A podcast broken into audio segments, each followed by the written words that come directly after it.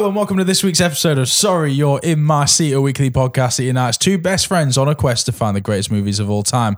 My name's Aaron and each week I have the pleasure of talking movies and films with my best buddy and his name is James. Hello there. This week's no exception as we roll into episode 191, our love letter, our podcast episode dedicated to Jim Carrey. A career that spanned many, many decades. You might remember him from The Mask. You might remember him from Dumb and Dumber. Even when he tried his things, you know, tried to keep it more serious with Eternal Sunshine of the Spotless Mind. He's done it all. And recently we've been led to believe, and I don't believe this, that maybe he's hanging his hat and saying goodbye to the world of glitzy Hollywood. So he has retracted somewhat over the last kind of 5-6 years and gone into other mediums such as children's book author, TV series with Kidding. But yeah, you're right. I mean, this is an actor who cut his teeth in the world of comedy and stand-up. Well, actually, some stories about that shortly. Who cut his teeth in the world of stand-up and on stage before transitioning onto the small screen and then the big screen and then becoming the biggest paid star in Hollywood. There's a crazy story is that the amount that Dumb and Dumber took at the cinema is what he then got paid on his next film. So basically shot himself into the stratosphere of A-listers, became the number one comedy man, the number one person you wanted to launch your film.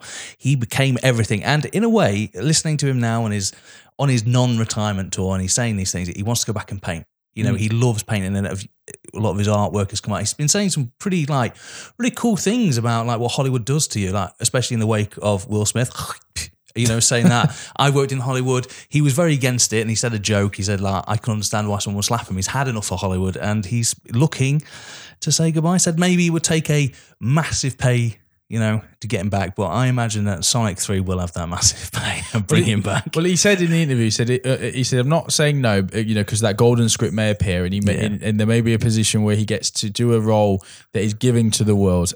So yeah, I don't think that's Sonic 3. No, I don't. What's a Sonic? First one. Never say never, you know. And but Jim Carrey is one of them actors and comedians who is a family and a household favourite. He was gold for families with young children, adults, teenagers alike. He was the person that, or is a person that gravitates towards all members of the family. Critics, not so much. No. But I remember growing up, I think it was my 12th birthday going to watch Ace Ventura When Nature Calls, you know, and it was like my parents were laughing their asses off, as I was at the cinema.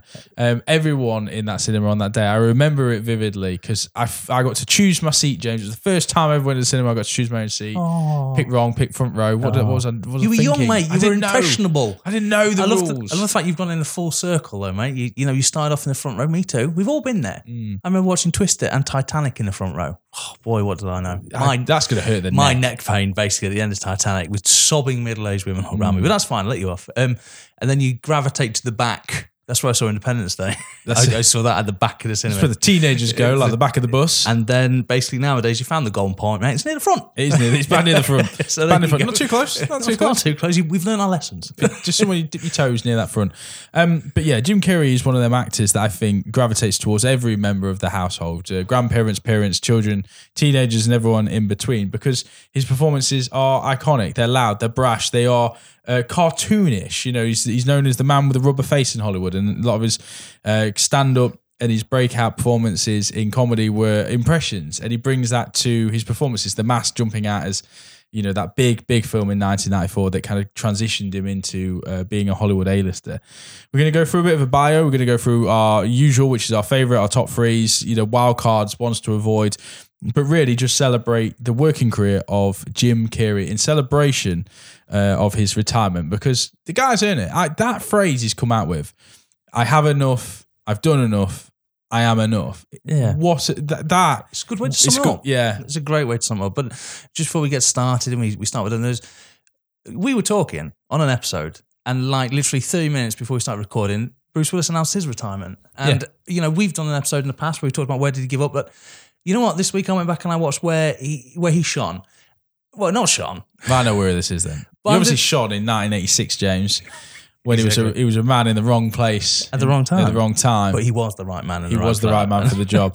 You're going to tell me about the late 90s into the 2000s, aren't you? I am. That's a great period, mate, where he was still an A-listing man, bringing it out, smashing it. I always remember really liking Mercury Rising, where he has to save the autistic guy from Alec Baldwin, the Queen Baldwin, mate, before he turned him into a succubus and sucked him dry, whatever it is the Baldwin do. But you know, it was a good time.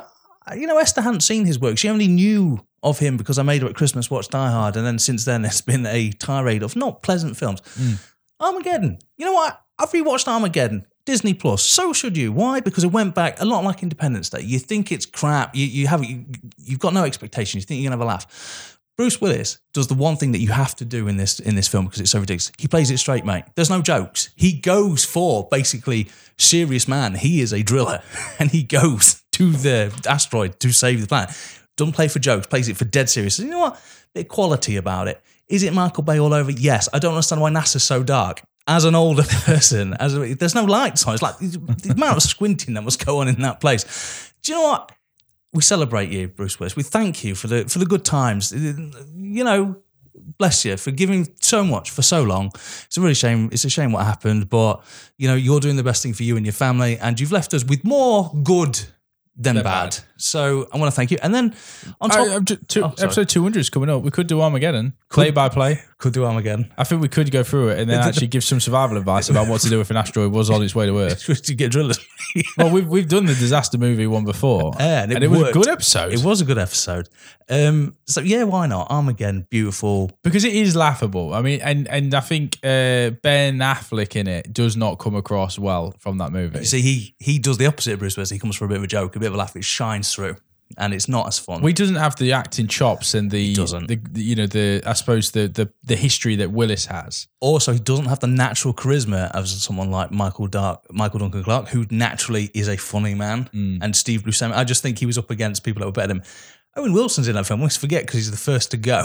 Yeah, and he's like, "Wow, what a waste!" He's not only that, but he's on the other shore that I completely forget went up there. You know, I still think there should be an alternative ending. Spoilers at the end of that film when he sacrifices himself for his daughter's love. Yeah, there should be a version where he's like, "Fuck off," and boots Ben Affleck out the ship. Do you know what? There is something that's really weird in that film, which didn't age well. It's like you forget there's that awful scene. Let's be honest, you can butter anything up. You can call a turd a gold mine, but Ben Affleck putting animal crackers inside Liv Tyler, whilst Liv Tyler's dad sings a song about "Do My Door," is weird on levels that is really weird. It is, and it's just got that shitty line, and it's like, do you think there's anyone else doing this right here, right now? And like, is it, well, if not, was there to save? And I was just children, just like the planet, animals, the person, the mum, the single mum that's working three jobs to keep the lights on. You fucking pillock, not people without animal crackers, not people molesting each other with bits of biscuits. You absolute arsehole. And then tragic news, June Brown passed this week, and we're just saying that June Brown, mate, is as British as a red bus. She's up there with David Jason. She obviously played Dot Cotton in the famous long series of EastEnders. Was it serial drama? Why have I brought this up? Well, I'm just going to say that, you know what, as British talent goes, she's not known outside this aisle, but she was a staple of TV for something like 50 years. God bless you. You know, when EastEnders tried to do something different, they went to June Brown. Like, so they did a whole episode where she just records a message for her husband. The actor had a stroke at the time, and they basically threw out this, we'll do something different. We'll have June Brown on screen for half an hour just talking. Do you know what? It worked. June Brown, staple of British TV. We will miss you, lass. Well done. Completely. And one of her shining moments of recent years is when she was on the Graham Norton show with Lady Gaga. Oh, yes, I had no idea really who Lady Gaga was. Like at the time, like the biggest selling artist, and you know, one of the most like the person. And she just strolls on with a vape, you know, and a big fur coat or whatever it is, and she's there to promote a book that she's forgotten about. And you can see Lady Gaga. I was like, I don't know who this woman is, but I love her. Yeah, exactly. Yeah. What a talent, but what a life. And that's the thing, isn't it? I think we all want to go out with a rich.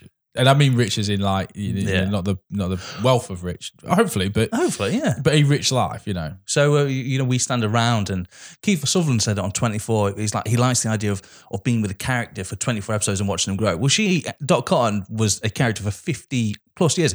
Some of the storylines is like when her son's a heroin addict and kills people, and she's got that mother choice of like, do I turn him in or do the right thing? It's like, if you think about it, at the time when you were a kid watching, like, I don't want to watch this old woman chain smoke. Well, as you're older, you realise that actually that was a really good performance. Mm. Look, I don't think she ever won an award, but she should have done because some of the stuff was brilliant. Maybe she did. I mean, you know, her time in the laundrette will be missed. Exactly. So I just wanted to give a heads up to two leavings of different legends. Did you have in your house growing up? Did you have a preferred soap, a soap opera?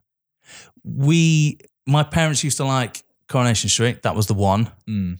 I was EastEnders. But I think you get them when you're in a teenage, because I was obviously Ricky, Bianca, Frank. Frank showing up at Pat's house, mate, naked and wearing a bow tie. Oh, yeah. But then, obviously, when Frank then kills Grant Mitchell's love interest, she went on to become a... Tiffany, yes. He knocks her over. Yeah. And I was just like, I remember all this. And then Marty McCutcheon's the real name. Marty McCutcheon, thank you. I think she left and then she was in Love, Actually. But then, since then, none for me. None after that. Yeah, I think EastEnders was the big one in our house. It was like the one that people waited for. Coronation Street then slowly introduced. I left my house that I grew up in, and years later returned to find Emmerdale is now there. And I think my dad just goes for them all now. Fair enough. But my dad was also into things like Brookside because he was from. He's from the Merseyside, yeah, Liverpool. Well, the one thing that I'll never ever go is Hollyoaks because. It's supposed to be about young people just constantly having sex, but because it's pre-watershed, they so many euphemisms. They're like, I'll butter your parsnips. I'll put your pencils away. And you're just like, are you talking about sex? Could you just tell me? Because I don't know what's going on. Didn't they? Hollyoaks now does like an after dark. Does it? That doesn't smoke. So they can go. So you know, earlier when I was talking about buttering your parsnips, I was talking about having sex with you. And they were like, oh, thanks for that, because I've just been down Sainsbury's. They've run out. As always, I knew this was happening. There was do a Jim Carrey episode and we'll go off topic before we get started. Yeah, sorry. No, but that's I like to think that's what people tune in for. And if this is your first time, welcome. We will get there together. But if you do like the show, don't forget to leave a review, subscribe, we get a new episode each week, and who knows what's next. Yeah, exactly. We might talk about bloody changing rooms, which was a fucking show. I'll tell you right now. Because everyone went changing rooms, right? Yeah. Oh, changing rooms, of course, right. But what I don't understand about it is who was the big guy? Because he's back now. Lawrence Llewellyn Bowen. Lawrence Bowen, right. So I'm in the period now where buying houses. You're possibly, I don't give too much information, but you might be changing houses soon. The idea was like, oh, this is a good hallway. Let's put a sauna in it. Yeah. Just what? Middle England doesn't like that. It doesn't want that. And everyone craved for the episode where they break down. They break down. And they're like, shit, I don't like it. Put it back. And you know, one never really saw it. And then when they did, we all regretted seeing it because it's like it's looking at looking at the sun. Yeah, you're tempted, but then you realise it's a bad thing. The thing is, as well, is one of there's three people doing it. There's a person who's got qualifications, presumably the designer, and they've got these weird ideas. But then you're looking at your neighbours, your friends, Pat and Sam, and you go, Pat and Sam wouldn't do this to me. They wouldn't fuck me over. Well, Pat and Sam have fucked you over, son.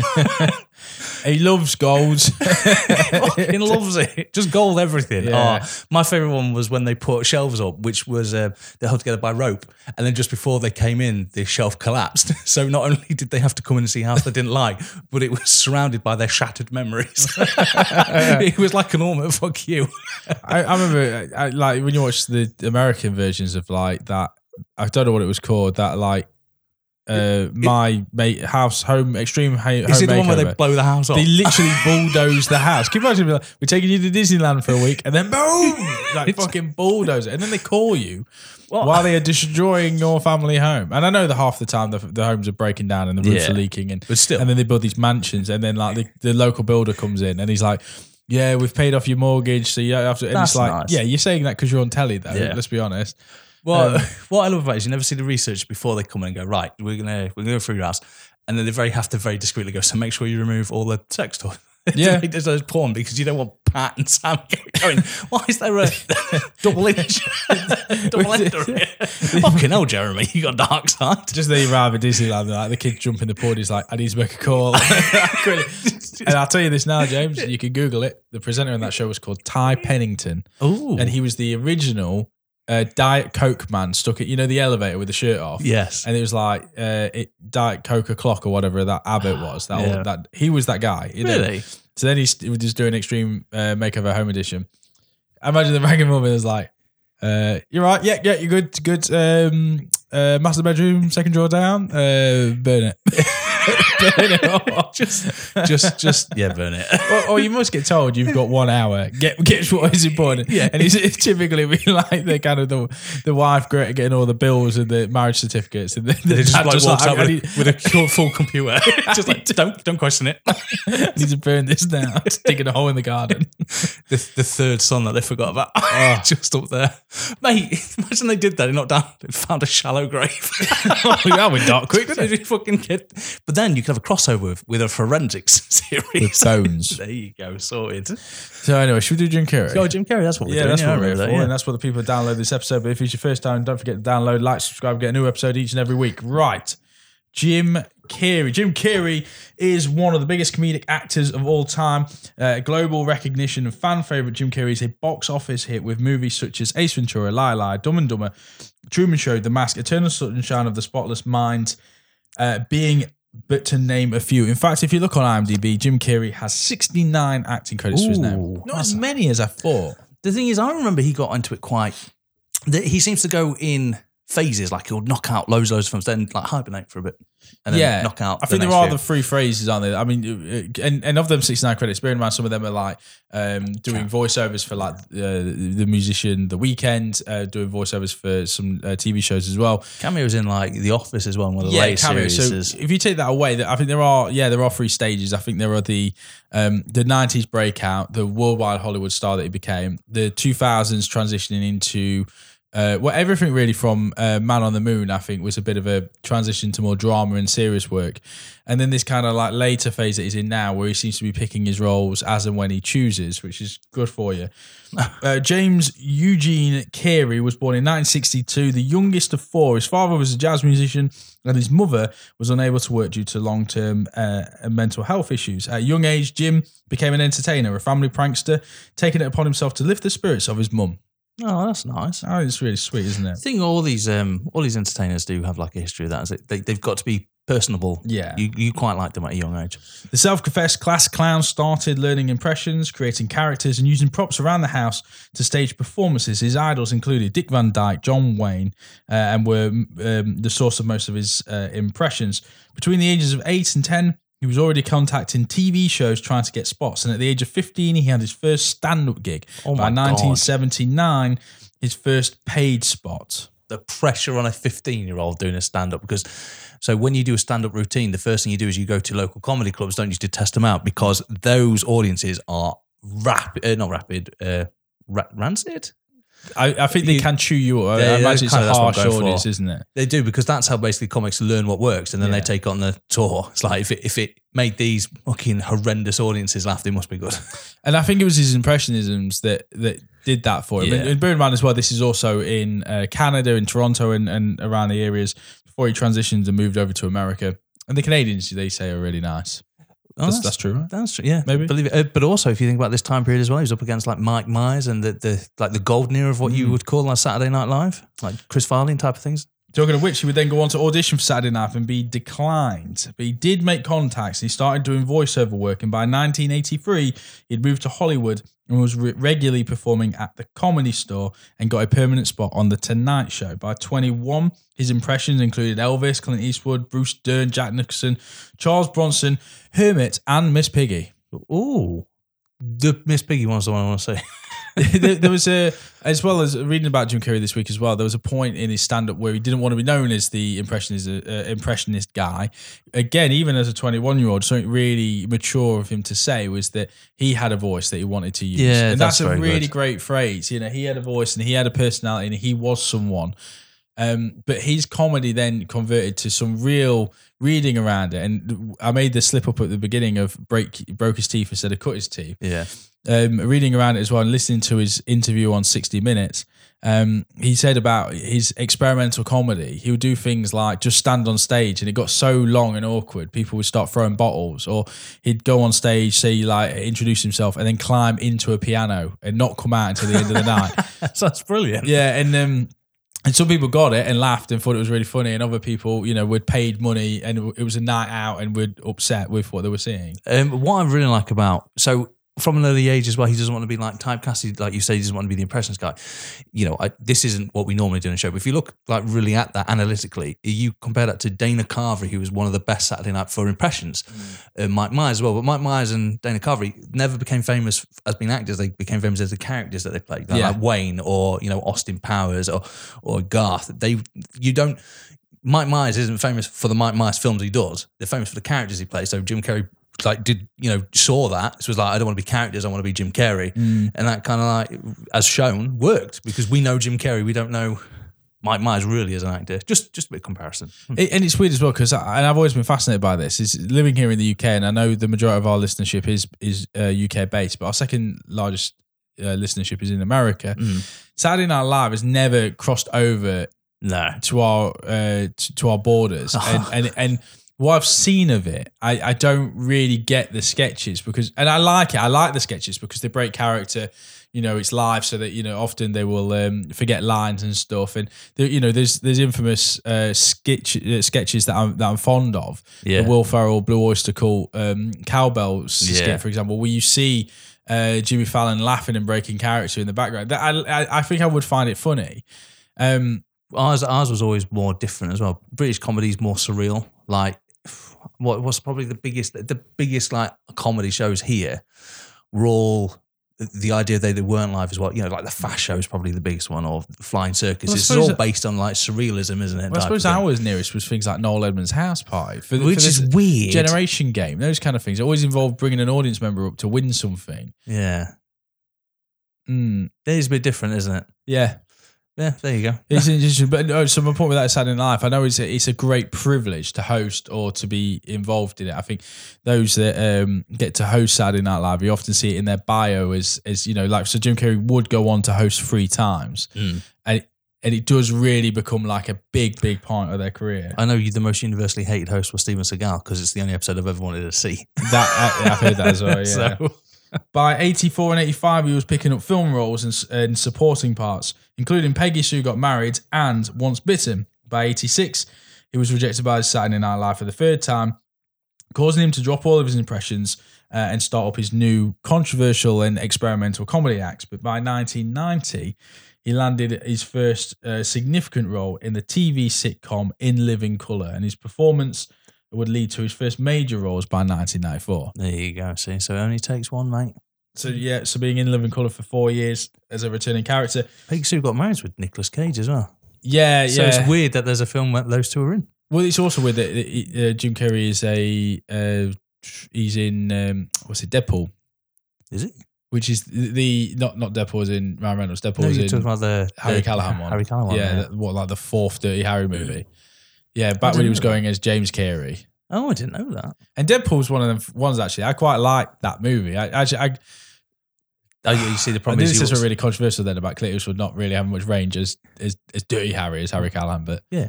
But by that 4th movie, it's like, we're going to do the same thing. We're going to do the same thing. Okay, cool. It's like... Less iconic lines, though, please. To put it bluntly, Carrey in 1994 became... the shit. Yes, that's literally the only thing. And I'd like to point out that from nowhere, in my opinion, he was just like, I don't know who Jim Carrey is. Jim Carrey is shitting on everything because he is everywhere. Yeah, I mean, if you didn't know who he was by 94, you certainly did by the end of the year. Ace Ventura, The Mask, and Dumb and Dumber all coming out, all profiting, all creating his salary to increase tenfold by the end of that year.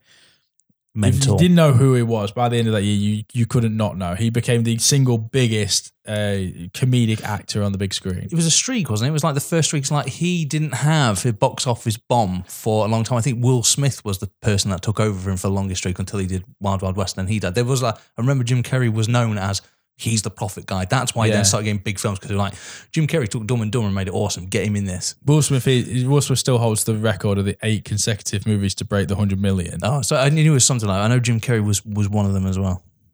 Yeah, I think you're more likely right. By the mid-90s, he'd gone on to do Batman Forever. Oh. No, but still massively profitable. You can't win them all though. Yeah, still profitable. And then he took home the highest paycheck ever recorded in film with 20 million for starring in The Cable Guy, which ironically was his first 4th place. Which is a film I've rewatched this week. So when we start going through his filmography, we'll have a bit about it. So that movie made 100 million. So Jim Carrey took a fifth of that profit, and it's a film that's found its audience now. I'm one of them. And it was a Super Bowl advert this year. Was it? Oh, yeah. There was a thing, wasn't there? Some cable company released a new product and they got Jim Carrey to reprise as the cable guy through the advert. And apparently Ben Stiller, I was listening to Ben Stiller being interviewed, and he said he just got a text message from Jim Carrey after he'd done it. He just said, "Oh, I've gone back to do the cable guy again." And he was like, "Oh, right, okay." And Ben Stiller was like, "It's weird because like he'd obviously put his reputation and his everything on the line." I mean, Ben Stiller's a great success story anyway. He went on to do Tropic Thunder, which was the biggest budget for a comedy movie ever made. So Ben Stiller made it. But yeah, it must be weird that Ben Stiller's, I'm not sure if it was his directorial debut, but certainly one of his earlier movies. Yeah. You think, God, I've got Jim Carrey and I'm paying him 20 million and it doesn't hit. Yeah. And Jack Black. And, oh yeah. Yeah, no. And it had Matthew Broderick in it. I know. I know. Some people just have nothing but Death Notes in their filmography. And Carey, for real life. Carey bounced back in 97 with Liar Liar, earning a second Golden Globe nom. And then he starred in the absolutely amazing The Truman Show in 1998. Critical acclaim followed with Man on the Moon, Me, Myself and Irene, The Grinch, Bruce Almighty, Eternal Sunshine of the Spotless Mind, and Lemony Snicket's A Series of Unfortunate Events. By the mid-2000s, Carrey changed direction again. Number 23, Yes Man. Yes Man being another one that he massively profited on because he took a profit share on that one. So when he was a contract, he had a fee and then a percentage of profits over a certain amount. And I think he took home 35 million for that movie. Bloody hell. I know, for that movie. Which I like that movie. It's alive, but it's not. That's him going back to type, isn't it? That's not him like, oh, I'm going to play a heroin addict. I'm just going to play a guy who says yes to everything. You know hilarity is going to ensue. That's Jim Carrey's wheelhouse. It's like, you do this well. Okay, he fleeced them. Yeah. And obviously, I Love You, Philip Morris. And then A Christmas Carol. The incredible Burt Wunderstrom followed, a film which would fail to break even at the box office. Then Kick-Ass 2, a movie that he had to pull away from following the Sandy Hook shootings. Carrey then later wrote kids' books, started producing arts and paintings, and by 2017, he signed up to the TV show Kidding. Carrey continued to do comedy, finally hosting SNL, and then reprising the role as Robotnik in the two Sonic movies. At the age of 60, Carrey has now officially retired from acting, saying, "I've done enough, I have enough, I am enough." That's a quick whistle-stop tour of Jim Carrey, but we're going to go right back to the start of his filmography, taking away the TV movies like Rubberface, and let's take away Peggy Sue Got Married, The Deadpool, Duck Factory. Let's start, where we were going to Ace Ventura, The Mask, and then of course Dumb and Dumber 94. Let's start there. So Ace Ventura for me was probably the first time I've seen him, or that impressionable age where. Because he had three films, which was weird for that as well. Seeing this actor, never seen him before, and then seeing him in quick successions in big films. My age, I didn't comment 14, that age for this type of humour. Ace Ventura, Pet Detective, we talked about it not that long ago when we were talking about the year. The opening scene where he's kicking a parcel is one of the greatest openings to a film. Hilarious. And even as an adult, you get that because you get it more. Because I've had a package like that. Some knobhead's just kicking it down. As the film goes, it doesn't age particularly well, but I'm going to take you back to when I was a kid. So impressionable, so funny. I didn't really understand American football. Knew Courtney Cox from Friends. You've got me. You've got me in this film. Jim Carrey's great. He's over the top, lambastic in a way, total fool, foolhardy, but very, very charismatic. Draws you in very quickly. Over the top as well. The scenes, he's so quotable, As a kid, you'd go into the secondary school or the primary school, reiterating these lines, talking about it. It's like it was an ITV film as well. It was always on ITV, like every Saturday. It seemed to be at one point. But what great film as a child. Now I've come from a child aspect because, as we discussed, going back, I actually transphobic, not very funny. Too near the knuckle. It takes a swipe at mental health in a way that you wouldn't do. Brilliant. In hindsight now, years later, looking back, it doesn't depict mental health, and it is homophobic. Which is not a comedy. That's what happens. Yeah. And not justifying just what it is. And that's not me trying to sound woke or anything like that. I think I rewatched it last year, just not within the last 6 months anyway. And yeah, I did think, but then again, but I made the point at the time because I discussed it in this podcast that I'd rewatched it because it's appeared on Netflix or something. Yeah. We have definitely spoken about it recently. Yeah, you're like, okay, so the mental health depiction isn't great when he goes into the mental health care home. But then Adam Sandler's been, doing his version of what mental health looks like for years, and no one ever questions it, and they really should. But to be fair, I don't think anyone's seen him. T-shirt. But Ace Ventura in its premise though is great. And the idea of a pet detective, the idea of the police not taking him seriously because he's looking for missing dogs and pigeons, and then the Miami Dolphins mascot Snowflake goes. Yeah. And everything about it then, there are the things that I didn't understand at the time, like him jumping in the empty tank and looking at the camera and doing impressions, doing impressions of Star Trek, which I kind of knew from the TV series who he was doing the impressions of, to going back to the police room, to, bending over and talking out of his arse. I did that for a whole summer after that, James. Yeah, you did. It had all this bits. And then in it, what I did respect as an adult is... or certainly as a teenager going back, is he actually is a good detective. There are bits where there's a room full of police and they don't figure out the crime. And he goes in and he figures it out in 2 minutes. Who heard him scream? Yeah. This is, soundproof and that type of thing. It's pretty cool. There are moments where you're like, oh, maybe he's not. There is something more to him than just being this kind of like slapstick guy. I do love the whole part as well where he goes to the rich dude's house because they believe that he's the number one suspect of having the dolphin because he's got the tanks and they actually found a shark. That whole scene is brilliant. That James Bond-esque feel to it. I think the movie, when it gets right, it gets very, very right. There's a scene as a child which I loved is when he goes around trying to find who's because he works out it's got to be a play because it's from a ring. Yeah, it's from a Super Bowl ring. And he goes around trying to find whose it is. It's a very funny montage of him looking at penises in urinals or attacking players. They're outrunning him. It's, as montages go, slapstick funny. It is very funny. Yeah. And I think it's something that's going to come on. It's got a point I'm going to make later. Is there was one point in the 2000s, probably early 2000s, before he started doing his really serious stuff, whereas I thought he was Robin Williams' natural successor. That sort of humour. Yeah. So this is, I think, a great start because as a kid, I loved this film. As an adult, I don't love it as much, but it was primarily for kids. It's Ace Ventura, Pet Detective. Get off my back. Whereas I found out of the movies that came out that year, I actually think The Mask, in terms of the film that, as a kid, this one hit me. Like this one, because there was a cartoon TV show that accompanied it. It was everything down to the trailer, everything about this. I was like so ready to watch this film when it came out. So The Mask as well is the first time that CGI had really been used in a comedy kind of like this kind of element. It wasn't like an alien in the background. It was to make cartoon effects so you could understand why this Stanley Ipkiss... So this is a film I rewatched as well. Stanley Ipkiss would... Who Framed Roger Rabbit, though, would precede this, wouldn't it? It would, but no, I'm talking about like that, this CGI level as well. This type of in a more... Well, I guess that's a good point, actually. Well, it's not 2D, is it? It's more cartoons. But it's very, very animated for a live-action film. He wears the mask. It literally, Jim Carrey's body performance is what gives it a lot of credos in this film as well. It's, he's over the top. He is a cartoon come to life. Memorable scenes are... just everything. He holds it quite well, and it's got a sinister, dark tone, which obviously the comics are famously quite dark. Quite a dark tone, yeah. But it's like where he shoots people, then gives like Oscar speeches, and then pretends to die.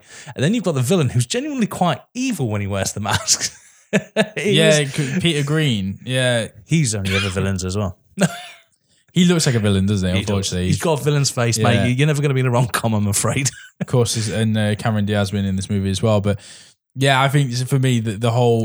as a kid watching this, you were like, put the mask on, just put the mask on. I don't care about the Stanley Ipkiss stuff. I just want to see... More dog. Yeah. Milo. Oh, yeah, of course, Milo, yeah.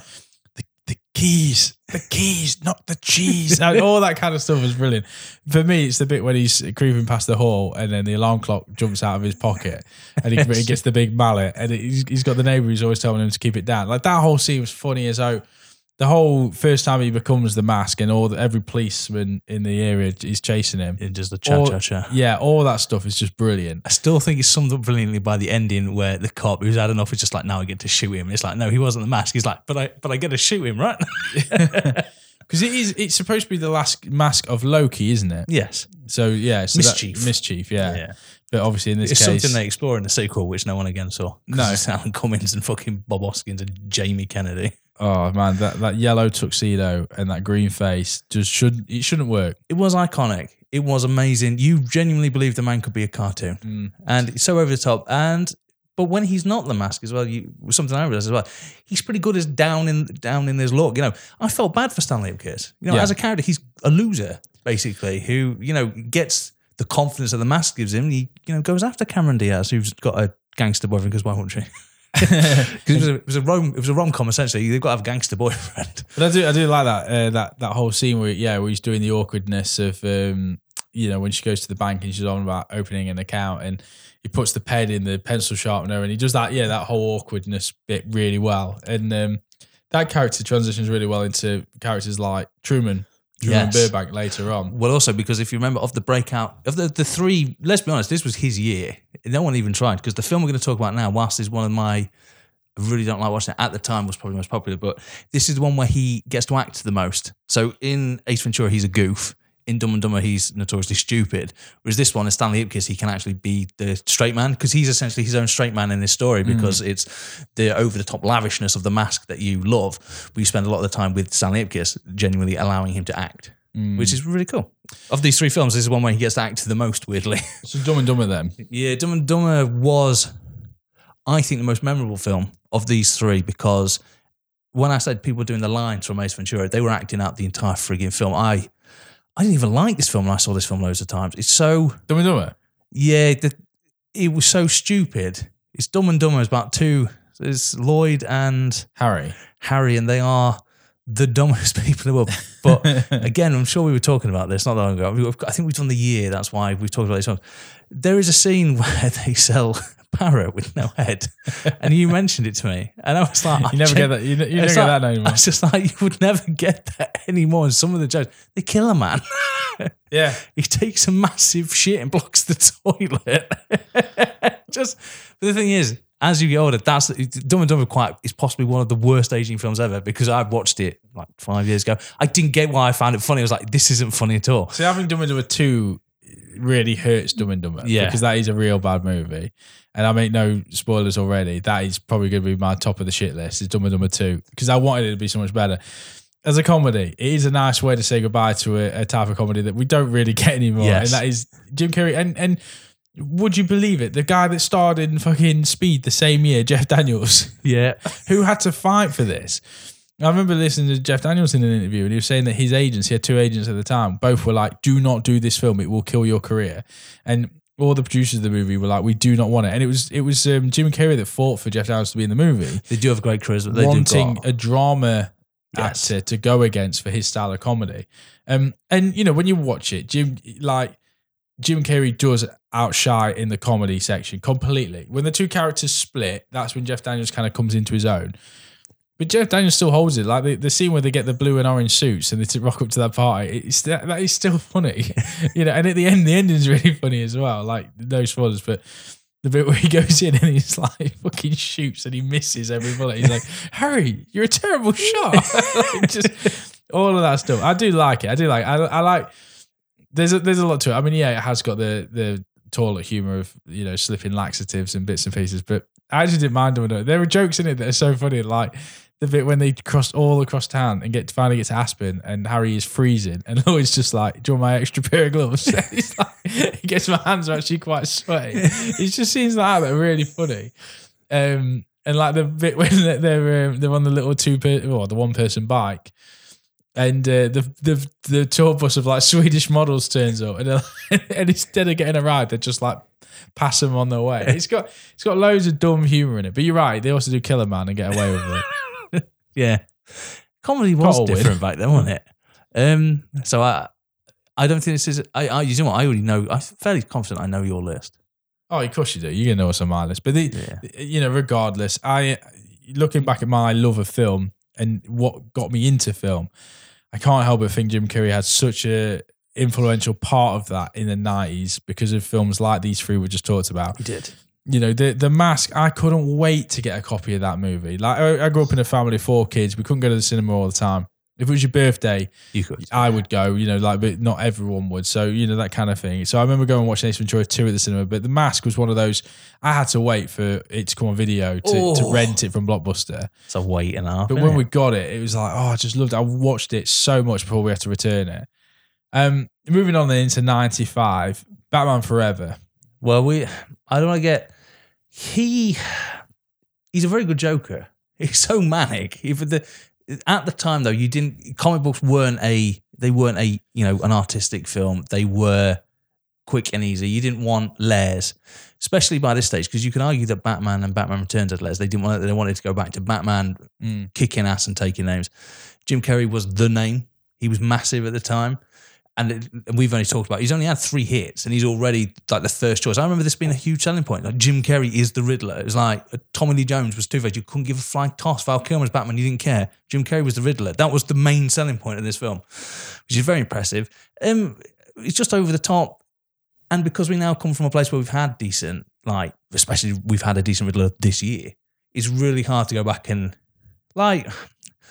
have a go at him, because that's not what we wanted at the time. We wanted Jim Carrey to be having a laugh. It doesn't make any sense. I still don't really understand the character. It's just like, oh, Bruce Wayne doesn't like my thing. I'm going to turn people into zombies and steal their financial information, which you don't need because everyone's buying your fucking product, you absolute knobhead. Yeah, the weird thing about this as well is you think in 20 years' time, you know, young adults discovering movies, and we've got our new version of Batman. Yeah. You know, we'll go back and be like, oh yeah, Heath Ledger did this Joker. My parents like watched it and it was like massive, and then the actor died and, you know, blah, blah. And this is 10 years, you know, between that. Yeah. The Jim Carrey's Riddler and Tommy Lee Jones is probably the best comparison. So what, there's like 12, 13 years between their movies, and you've got Tommy Lee Jones goofing around as Two-Face with no backstory whatsoever. You've actually got like Eckhart's version, like deep dive into, like, you know, justice and what it means to be the White Knight. Yeah, exactly. That's what I mean. How it anchors that entire film on that character, the character that you probably go to last in regards to who's in that film, and actually he's the anchor point of the whole. The story is about him because they're playing for Gotham Soul, which is him. It's so mental, and you think that they've done that with Gap. If they've done that with Tommy Lee Jones, but Tommy Lee Jones didn't like him.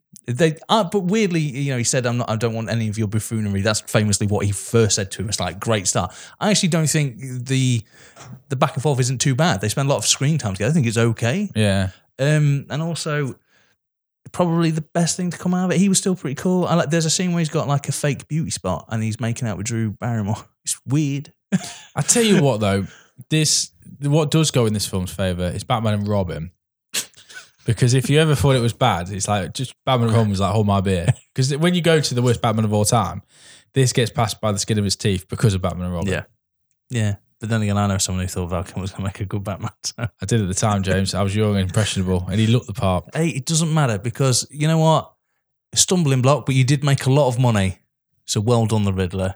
Well done. And before Scarecrow came along in the Nolan ones, he and Two-Face, you see their suits in Batman and Robin, so they're the only characters that are actually referenced in later films.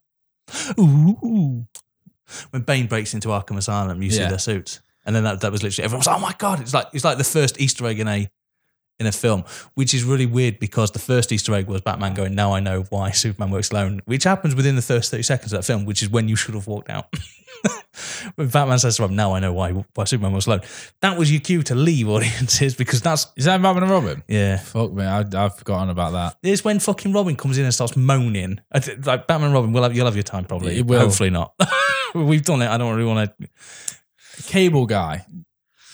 This film was reviled. 96. This film was kind of reviled when it came out. I remember a lot of people going, they've missed the market. All of these funny people in one film and it doesn't work. And I'm here to tell you that it does work. It's a film that I was too young to appreciate. It is actually really good.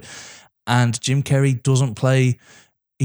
So what really works with his style of comedy, you know, the over-the-top, the aspects of that, he's quite manic.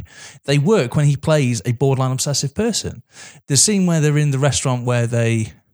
Which I'd like to point out is something I can tell I'm getting old and quite grumpy, because there's a scene where he goes, oh, can I have a fork and a knife? And they go, they didn't use that in medieval times. And then the guy goes, but they had Pepsi.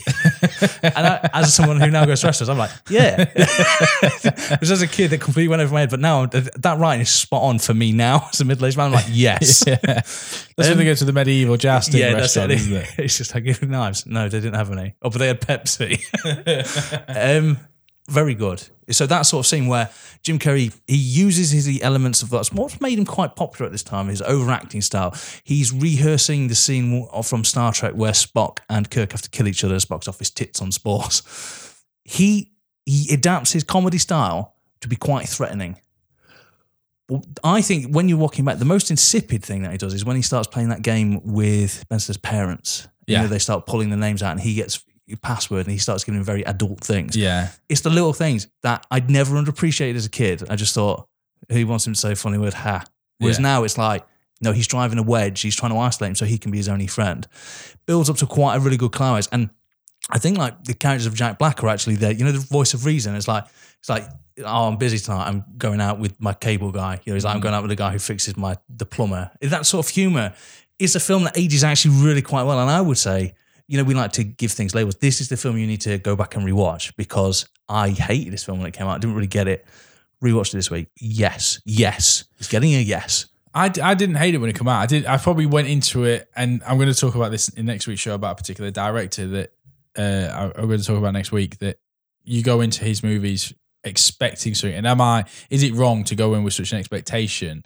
Mm. You know, and actually when that person then tries something different, why am I upset about that? You know, because you should actually promote that diversity in someone's work. And yeah, and I think when I watched this, I was probably too young and was expecting Carrey to be like what I'd known him to be. And then all of a sudden was like, oh, that's not as funny because he's playing it a little bit more straight.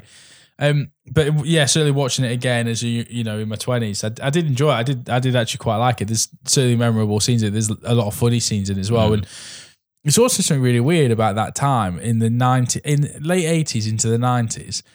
There was a string of movies about the best friend, babysitter, the nanny, you know, the neighbor, being friendly, but you shouldn't trust them. Yeah. Do you know what I mean? It was like a big fucking thing. The landlord. There was always someone. Yeah, the comedy actors were doing it as well because Mike Myers did So I Married an Axe Murderer. That type of thing. I remember watching that film as a thing. It was like the Cable Guy type of thing. Yeah, you don't trust them. Yeah, it's like you as the audience member are the best friend. You are Jack Black in this. You're Rick. Don't trust this guy. What I really like as well, and very quickly, sorry, I know we got lots to do, is the premise as well. This all starts because he slips him a 50 so he can get free cable, and I think that's really good because that is something that you appreciate as you get older. Is we do that. We take risks with strangers every day, and then it could lead to this. And then famously comes full circle where the guy's like, hang on, buddy. He's like, do you mean that? Am I really your buddy? It's like, oh, it could be a cable guy too, which I think there is, which none of them are in. I remember hearing about it. Yeah, it could be something. Yeah. Going on the 97, Liar Liar. Liar Liar is one of the best premises for a comedy film I think I've ever seen. It's so basic. The man lies for a living. He's a lawyer. He cannot tell lies. Somehow, one of the funniest hour and a halves you'll see is that kind of age. I thought it was brilliant, mate. I saw this film not that long ago. Esther and I had only been dating a few weeks. I picked this film in the background, just in the background, you know, where you talk and get to know someone. Pied off for an hour and a half, mate. Just watched Lie Lie. It was great. Maybe doesn't age as well. Doesn't matter. Got fond memories. It's the sort of film that the nostalgia will power you through. Some of the best bits aren't even Jim Carrey's bits, which I really love about as well. Is when he's telling the truth. Well, he is involved. So it's when he's telling the truth to his secretary. It's like, and she's getting every question that she's ever wanted out of him. It's like, did you really turn down my raise? Yep. And he's shoving stuff in his mouth. Is that Jennifer Tilly in this? Jennifer Tilly is the client. He's the client. Is the client. It's when he's shoving things in his mouth so he can't speak, so he can't answer the questions. It's just fantastic. But mate, it peaks when fucking definitely the guy that turns out to be Carrie Ellis or whatever. It's when he tries to do the claw and the kid looks at him so disappointed and they're like, that's exactly how I felt. I imagine every stepdad is going to get you. Every stepdad who has the right intentions and just wants to make that connection and not replace a father but be a fatherly figure, and he's fucking it's just like, you mug. You fucking mug. Absolutely. I loved it. And do you know what? It gives him a chance to act as well. This time he's acting as and this is a staple, is he's a good father. He just doesn't manage his time that well. He spends too much time at work. He wants to get the promotion, so he doesn't spend time with Alex. But he's actually really... do you know what? Max, his name's Max. Oh, it's Max, I apologise. I really liked it. I genuinely think it holds up as well. I'm going to say this, of the comedy variety, is probably one of his best work. And it's one of the few times I remember the credits were outtakes. Oh, yeah. And they start taking the piss out of him being an over-actor, and he fucking loses it. I really like Liar Liar, and it came out about the same time as Turbo Man, which was... Turbo Man. Jingle All the Way. Jingle All the Way. So I had that feeling of like dads just being fucking disappointing their sons and having to make things right. And this Jim Carrey wasn't down the gym ignoring his kid. No, he wasn't down the gym. He was a businessman, James, who also was hench as fuck. No, Jim Carrey in this, I really liked. Maura Tierney in it as well. I'm a big fan. I remember being a kid being like, I really like her. Yeah. Guess what she's famous for? ER. There you go. Yes, yeah. Yeah, I really like this film. And again, there are moments where I think the director in this film kind of just goes to Jim Carrey's like, okay, now do your thing.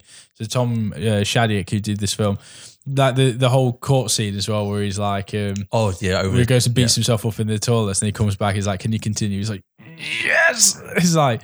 But I love the description he gives about himself as well. As a man at the end of his life, he can't take it anymore. Oh. The pen that I hold in my hand is blue. Like, it's just all that kind of stuff. It's quotable, it's memorable, it's rewatchable. Also, little Jim Carrey cameo at the end. So at the end, after the runway scene, where because again, another 90s thing was ending the film on the runway. Yeah. Jim Carrey, after his scene, runs off, puts the fireman's helmet on and a coat, and then runs around and he comes back in shot as a fireman. Oh, I didn't know that. Yeah, so he's in the background. And yeah, I imagine it, mid-90s, Jim Carrey's on cloud nine, earning a buck or two, comes into Liar Liar. I imagine he made the whole performance really enjoyable as well. Yeah. Some of the jokes don't hold up. Like it was a different time. I'm not saying that's forgivable. I'm just saying that people laughed at different things back then. So... But you know what? There's more good than bad. What would come next, though, is without a doubt one of my favourite movies of all time, and that is, of course, The Truman Show. We played Truman Burbank in 1998. Do you just want to gush? Do you just want to go? Just go for it, mate. I do. A guy who has the most mundane life as an insurance salesman wants to break out of the bubble, only to find out his whole life is on reality TV, and he's just been unaware. I fucking love this film. I think this is like genuinely an achievement to one of the best written, best performed, best films of all time. It's just everything about it. I like the score to it. I like the pacing of the film. I like every supporting cast member in it. I thought Laura Linney is brilliant. Ed Harris obviously is the kind of the creator. I'd like to point out, I don't think Ed Harris is acting, because Ed Harris is so fucking weird in this film. And genuinely think is when you think of Ed Harris, just like at the end of... Snowpiercer, when he shows up, he's just frying an egg. It's like, that's genuinely what I think he's doing now. I just think he's in a movie studio somewhere acting like that. And people are just going, fuck it, record him. I love it. I love everything about it. I love it that I watch it and I rewatch it and I see things that I didn't see. That there's the obvious stuff in it, but I watch things like this. So in it as well, his best friend is Nora Emerich, plays Marlon in it. There's a scene where he's... he's talking about when he's stocking up the... Yeah. And then if you watch him, he's taking it out. He takes it out so he can restock it. Yeah, because he turns around and he goes, Truman, don't. You've got a good job. You've got a desk job. And then he says something like, it's not like me getting to go, travel all over the place and get out of there. You've got a stable desk job. And it's like, it's so backwards to keep him there. And then when it goes to things like the flashbacks where he's like, I want to be an explorer as a kid. And the teacher's like, why? Everything's been discovered. It's just got so much to it, so much playfulness to it. And it is deeply like, also you think, I imagine for that character, there's that scene. And do you know what? If Carrey was the actor who was always trying to break out into serious roles and be accredited for his serious performances, he sums up in that last scene of this movie when he could fucking, when Kristoff is like, the world's watching, what have you got to say to him? And he could have done the whole middle finger, fuck, that kind of thing. And he just bows and then, if I don't see you later, good afternoon, good evening, good night, which I sign off this show every week saying. I just, the whole thing, the whole performance of this film, I think is absolutely brilliant. If you haven't seen it in a while, just do yourself a favor and go back and watch The Truman Show. Yeah, do you remember when we came up with the concept of this podcast and I said that was going to be my sign off and duff behave, mate? Yeah. It is a testament to best writing. Do you know what I really love is the structure of it? So the first act, you only see Truman. You get the hint that something's not right, but it's only small things. Then you have the second act, you meet Kristoff. It starts with you meeting Kristoff. He's giving an exclusive interview. And then you see Truman's life and he starts to notice more. So that you could watch, the film is structured so beautifully, the introduction of the character that he's not supposed to fall in love with. Because the message is, we fall in love with people that we're not supposed to all the time. He fell in love with an extra who then basically they come up with no backstory for because she's not a character in the show, and then they get rid of her. They write her off. Mm. They write her off to Fiji. It's absolutely perfect. Gives you the motivation for a character. He wants to go to Fiji. Yeah. For exploration, for love. But then the travel office when he goes to visit, it's got like a big plane on fire. It's like, this could be you. What I love as well is, I love all the small things. It's like when they, at the end, and they realise he's on the water and they try to send someone out there. And he goes, he's an actor. He doesn't know how to use a boat. It's like, it's a good point because they're all actors. I think it's really good. Even the small things like, isn't it Harry Shearer that does the interview as well? The famously Homer's voice. And he says to him like... Harry Shearer didn't do Homer, but yeah, he did a lot of The Simpsons. And, and he does and he says, you need to do your product placement. Mm. And then like two scenes later, you see Laura Linney go, it's the potato peeler that makes it. And then she just holds up. It's a phenomenal film with a great ending. I think it's genuinely, and I'm not saying this, it might be one of the best films ever made. It's structured in a way that I genuinely love. And this... You know, you say maybe a few months ago, you said there were films that become so big, they become films like. So, it's very John Wick like. Mm. You know, it comes out. Comedy actors now have a Truman moment. So obviously, Will Ferrell with the Stranger Than Fiction, everyone was calling that his Truman Show. Yeah. So it's a monumental like place in a comedic actor's career where, you know, they will not do a comedy film; they go for the serious acting role. And Jim Carrey nails it. And I genuinely think he should have been up for an Oscar. That he should have won it. He was phenomenal. Yeah, I think the whole movie's special. I think it really is. I mean, it is one of the movies that's just such a special movie. Jim Carrey, I think, has three of these under his belt, and this is the first of the three that I think are just truly wonderful movies. Moving on for time, we then go on to what I think is another brilliant movie, and that is Man on the Moon. Man on the Moon, which is a comedy biopic of Kaufman. Yeah. Who I think if you look, maybe if you didn't see Jim Carrey's earlier career, but if you look at it, if you've poured through where on the comedic circuit, he was trying different things, you know, climbing in a piano, that type of thing. Very anti-comedy, which Kaufman perfected. I think Man on the Moon is again, an amazing film. I know some people went to town on it. They didn't like it. Because the film celebrates anti-comedy as well as Kaufman did, I think the film is brilliant. I think it's got performances from people you don't expect, like Jerry the King Lawler coming back and reliving his youth. I think Man on the Film is one of the most underrated classical films you'll ever see in the history of the world. It's also one of them that I think got a second life when the documentary on Netflix came out, which again is one of the best hour and bits that you'll ever listen to. Yeah. It is fantastic. Watching an actor dissect another actor's performance so that they can live as them. It's as someone who likes the background of Hollywood sometimes a bit more than what Hollywood actually produces, it's like a velvet hug, mate, with a warm cup of soup. It's so beautiful to listen to and just like dip your toe in that world. It's one of them as well where I think the first time I watched it, I didn't know who Andy Kaufman was. Yeah. I didn't, again, break over international waters, or I certainly wasn't aware of him if he did at that age. So again, it's one of them where going back to rewatch it years later. And of course, obviously I had the soundtrack from R.E.M. as well. I had that album. Yeah. But yeah, going back to it years later, kind of knowing a bit more about the backstory, knowing a bit more about Jim Carrey's like love for Andy Kaufman and seeing a lot more of the, because you know, nowadays when you're scrolling through, you know, Facebook or any social media site, you go down that well of watching video. And then before you know it, you're like, what was I watching in the first place? Exactly. And then often these kind of sketches and skits kind of appear and I'll watch them and I'm like, oh, that's the guy. Yeah. So going back to rewatching it, because I rewatched this one about 5 weeks ago, I think it was. I really enjoyed it. I really, really enjoyed it. And there are times as well where I didn't feel like I was watching Jim Carrey, which is quite a compliment. Yeah. Out of all of Jim Carrey's movies, I feel like I'm watching Jim Carrey in this. This is one of these films where Paul Giamatti as well is really good as well. Danny DeVito. I think it's Paul Giamatti. I can't remember. Giamatti, isn't it? Yeah, that's the one. It's phenomenal. I really like this. And you can tell that he really likes the band. What I loved about it is when you talk about the second life, it really did put a lot of eyes back on it, because I think this is one that might have slipped the radar for a lot of people, because you heard that Jim Carrey was in it and people told you, oh, he's not Jim Carrey in it. Yeah. So people avoid it. So this, for me, gets the award of, if you haven't seen it, go see it. Me, Myself and Irene. This is a film that I'd never seen before, rewatched it for this week. Got to admit, didn't like it. You don't like it? I think because I only saw it this week, because it was one of these films that I saw, this isn't for me and this humour's done. So me, the scene where he loses is quite funny. Yeah. But the fact that he does half of the montage of him doing stuff because he's got a milk moustache from when he's, you know, done that. Yeah. That's it. It just, I was just like, to me, this type of fun, this type of comedy's been done better in different films. Yeah. So I wasn't, no, not for me. There are some bits of it that I do still...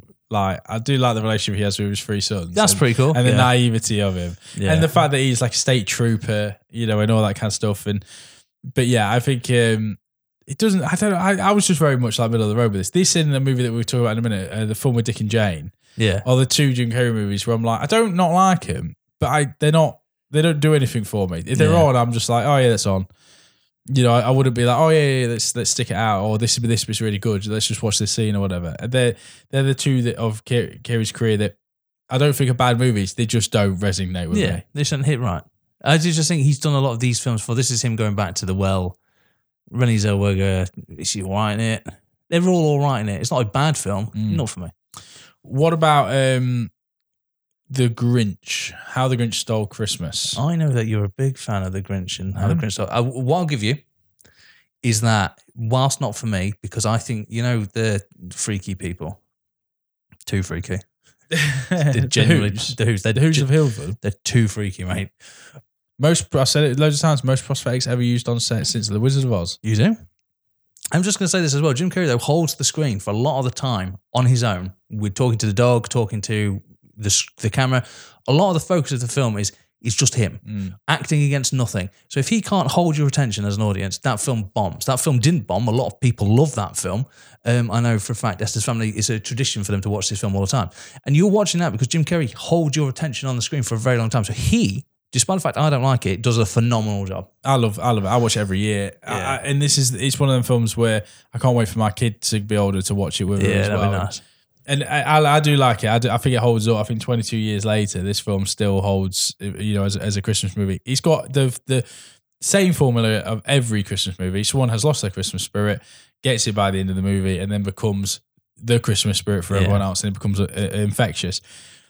It's just the set production of it, which comes with the territory of it being a Dr. Seuss story. But I like it. I like the whole talking to his echo bits and pieces, and I like all that where he is the Grinch. Yeah, like the last third of the movie, I'm like, I can take this or leave it, because any Christmas movie I watch is going to have this scene.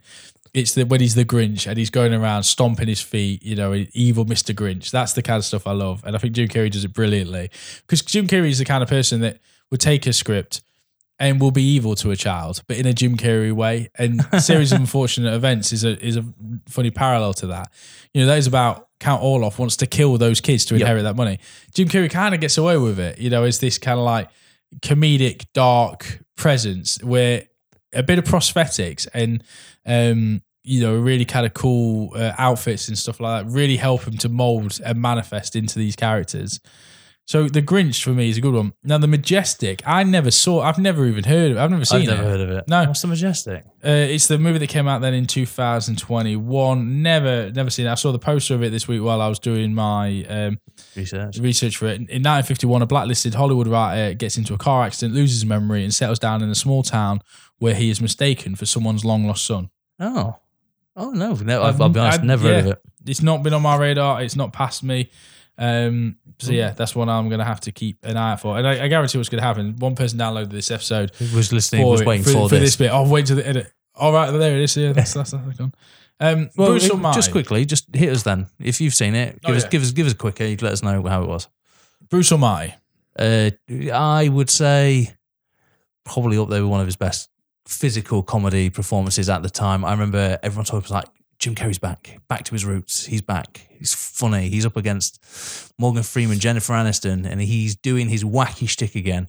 The idea of a comedy film based on the principle of a down on his luck man getting the power of God and how he would use it is actually a very funny premise. But do you know what? I think this isn't where he shines the most, because in a way I think he passes the torch here to Steve Carell, because it's great to see it's great to see an actor on the top of the game and then see the beginnings of another actor who would then go on to be the top of the game. And I just, not Evan Almighty, by the way. Yeah, not Evan Almighty. Yeah, you can't win. Everyone's got Death Note, but the scenes in this, mate, are so funny when you're watching them. They are hilarious. Like the scene where he controls Steve Carell and he's live on TV going, fucking hilarious. I do like as well, like a lot of that. Him wanting to be serious, get the promotion at the beginning of the movie, and he's doing the news stories about, like, you know, the big cookie, yeah, you know, and all that kind of stuff, and it's got a real homely feel to it. And it's another movie where, again, the more I watch it, the more I really love the first act. They kind of coming face to face with God, Morgan Freeman, getting those powers and being like anyone. What are the first things you'd do with it is you'd fuck about, yeah, exactly, before you realise the weight and the responsibility of that power, you know, that.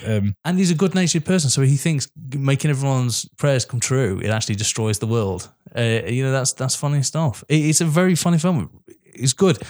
I'll never be in the mood to rewatch it, though, because I always feel like there's a man who's trying to get promotion at work, working all the time, doesn't appreciate what he has.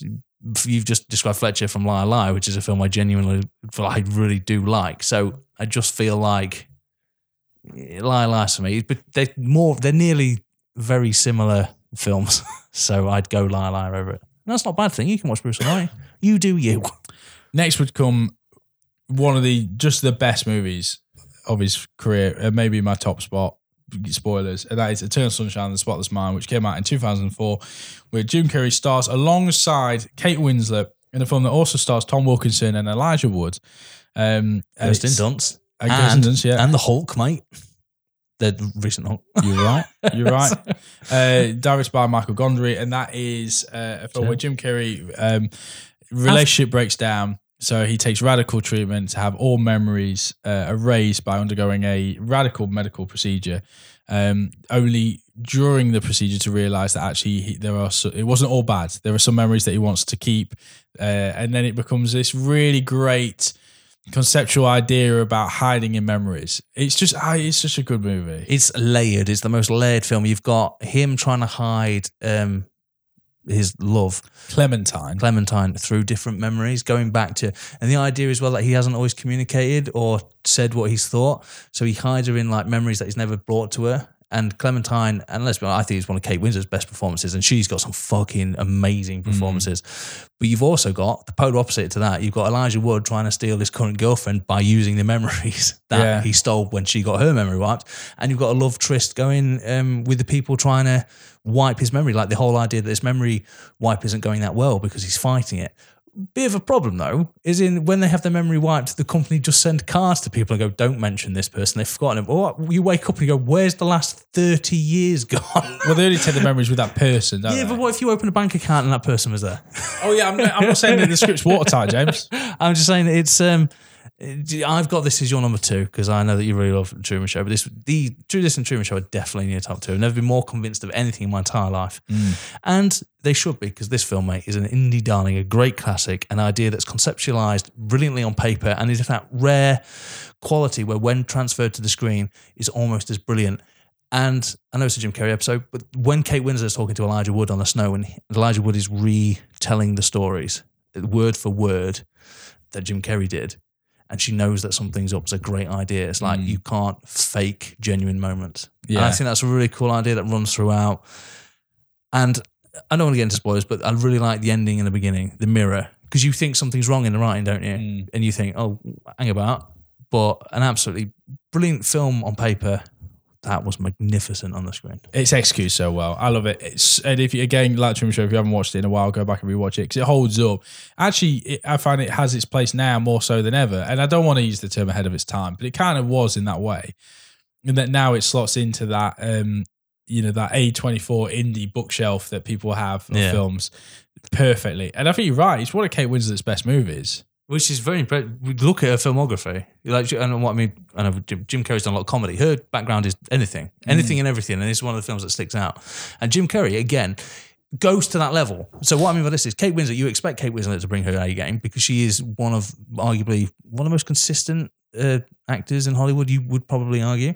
Jim Carrey's known for a comedic background. Yeah, he did it with apparently The Majestic, which it doesn't sound like a comedy, so I'm going to assume it's not, and Truman Show, but he's coming from a background. They're probably thinking you can't hang, and he does. Well done. I really like the poster as well. Yeah. You know, he's got half his face. Yeah, I'm a big fan. Like a uni student hall poster, isn't it? Yeah, it is. That and Pulp Fiction. Yes, definitely. But I think in 2004, he obviously, as I've already said, had Lemony Snicket's A Series of Unfortunate Events. Now, I never read the source material, and actually going back to Bruce Almighty, one thing I remember from that film was they didn't land too well with the box office or the critics, and it felt like a home run, you know, Jim Carrey getting the keys to the kingdom, you know, from God. Yeah. You know, it feels like it should have been a home run. And this is very similar because... No, I remember a lot of people, because this is a series of like 9 books, isn't it? They do 3 books in one film and there was no talk sequels after this. It was like, no, this is done. Yeah, I think this was... the idea that it was going to be that dark series of films. Like Harry Potter, but somehow darker. And it had Meryl Streep in it as well. Yeah. Do you know what? I like these films. I think the kids, though, are phenomenal, especially the baby and the daughter. The Beauregards, are they? Is it Violet Beauregard? They are some... Do you know what's a funny style? And they do a Tim Burton-esque kind of background. It's very gothic-y, very different, very nuanced.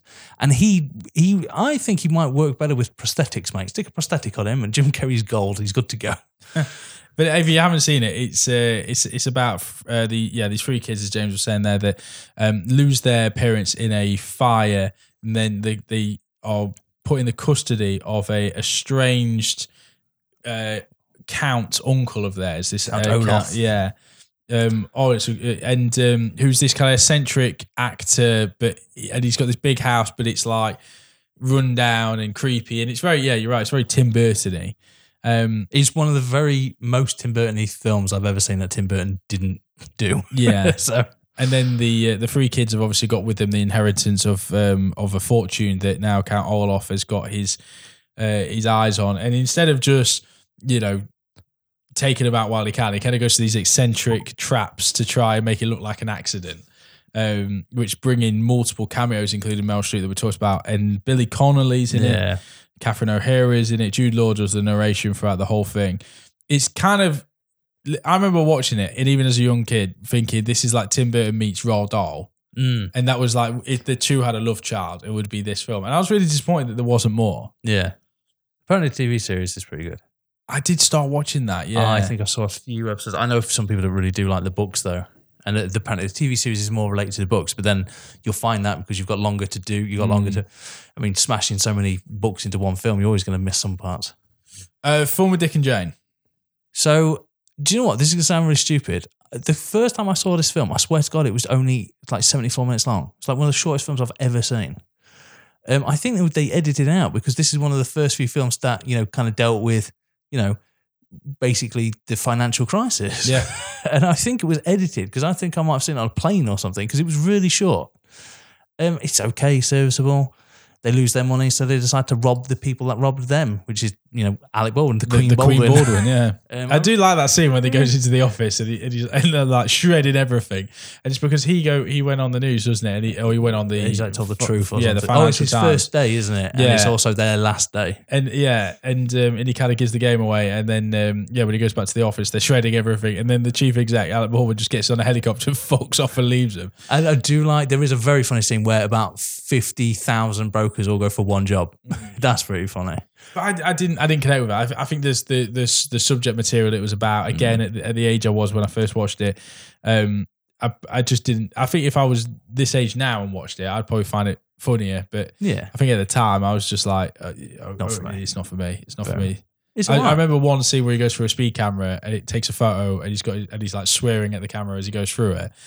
And then the comedy changed after that, and it became very serious. It became, like a couple struggling to survive. Yeah, robbing like a corner shop or something. Yeah, and what they would go to survive. And I was like, this is okay. Yeah. Yeah, what you got next? Yeah, that's that. That goes back to again one of those that I did not like. I just didn't think it was amazing. So there's very few films in this filmography so far that you genuinely don't like. Like, I don't like Me, Myself and Irene, but I didn't say it was a bad film. It just wasn't for me. A lot of them. So there's very few bad films. And that's, you know, for people's filmography, bearing in mind you've been going for so long, it's actually very impressive. Well, next in 2007, Joel Schumacher reuniting. And obviously he'd been told, keep the neon lights at home because we need to make something that's quite dark. And that is The Number 23, a film that when it came out, I remember the trailer for. And the trailer, like, got me in that conspiracy theory fucking very early on. Like, you know, about how everything adds up to 23. I was like, oh my God, how did I not know about this? And I remember going and watching it and being like, that wasn't that bad a movie. I've never seen it. You know? I couldn't find it this week. This is one of the films I wanted to see because it's Joel Schumacher, which I actually, you know, guilty pleasure-wise, I like Joel Schumacher. I like Jim Carrey. I know, but what's really weird is, you know, you mentioned the trailer. I think it's one of the best trailers. He definitely perfected the art of trailer because it does just enough to make you go, why is Jim Carrey in a film called 23? What's it about? And when I saw that trailer something like 20 years ago, I still want to see that film. Yeah, so he's reading a book that he believes the main character is him. Oh, okay. And that it is an alter ego. And it's like a crime novel. But from the outside and the viewer's perspective, and it's been a while since I've seen it, the other character, when you cut to scenes of that, which Jim Carrey plays that character, is quite different. He's a detective, he's tattooed, you know, this and the other. And there's this big conspiracy, and it's a bit of a mind-bending merger of two storylines. I will see Number 23.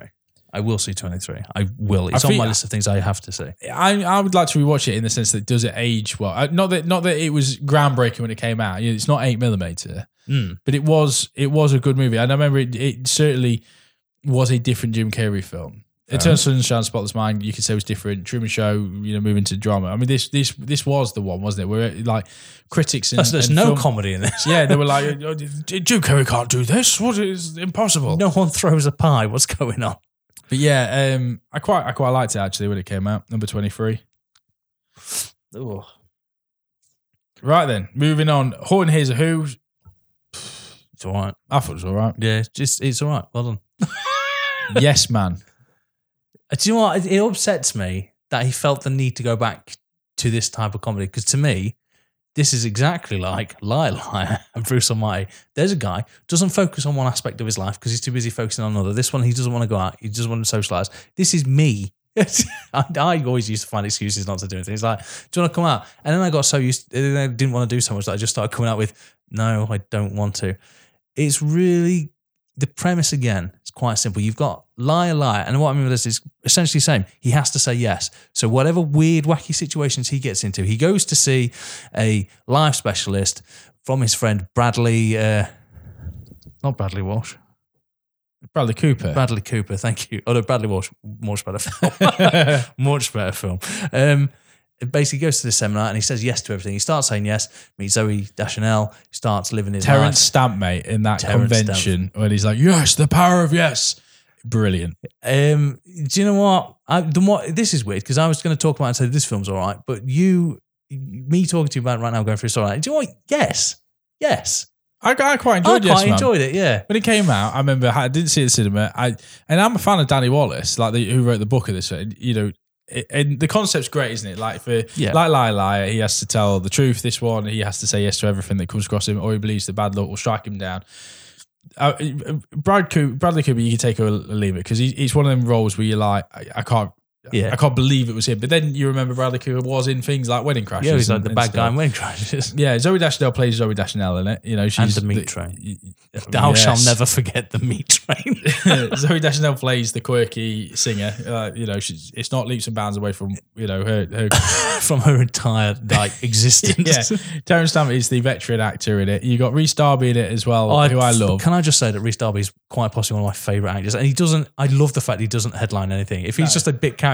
Yes, sign me up because he's always the best. He does that. There's that really funny scene as well in it where they're kind of like waving each other across the office, and then one like upset it to the point where he like strangles himself with sellotape, and then Rhys Darby's just like the fuck. But yeah, I like it. And you can take away from it what you can take away from it a comedy. You know, from its comedy, you can see it as a romance movie because there is a lovely, you know, relationship that blossoms between Jim Carrey and Zoe Deschanel's characters in it.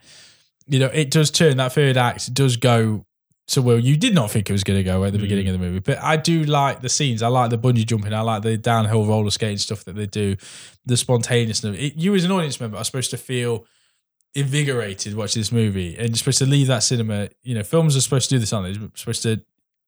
aspirational. Yeah, and this is it, isn't it? It's about motivating you. Get off your arse, do something. Don't be in your box, you know, go out there, live life.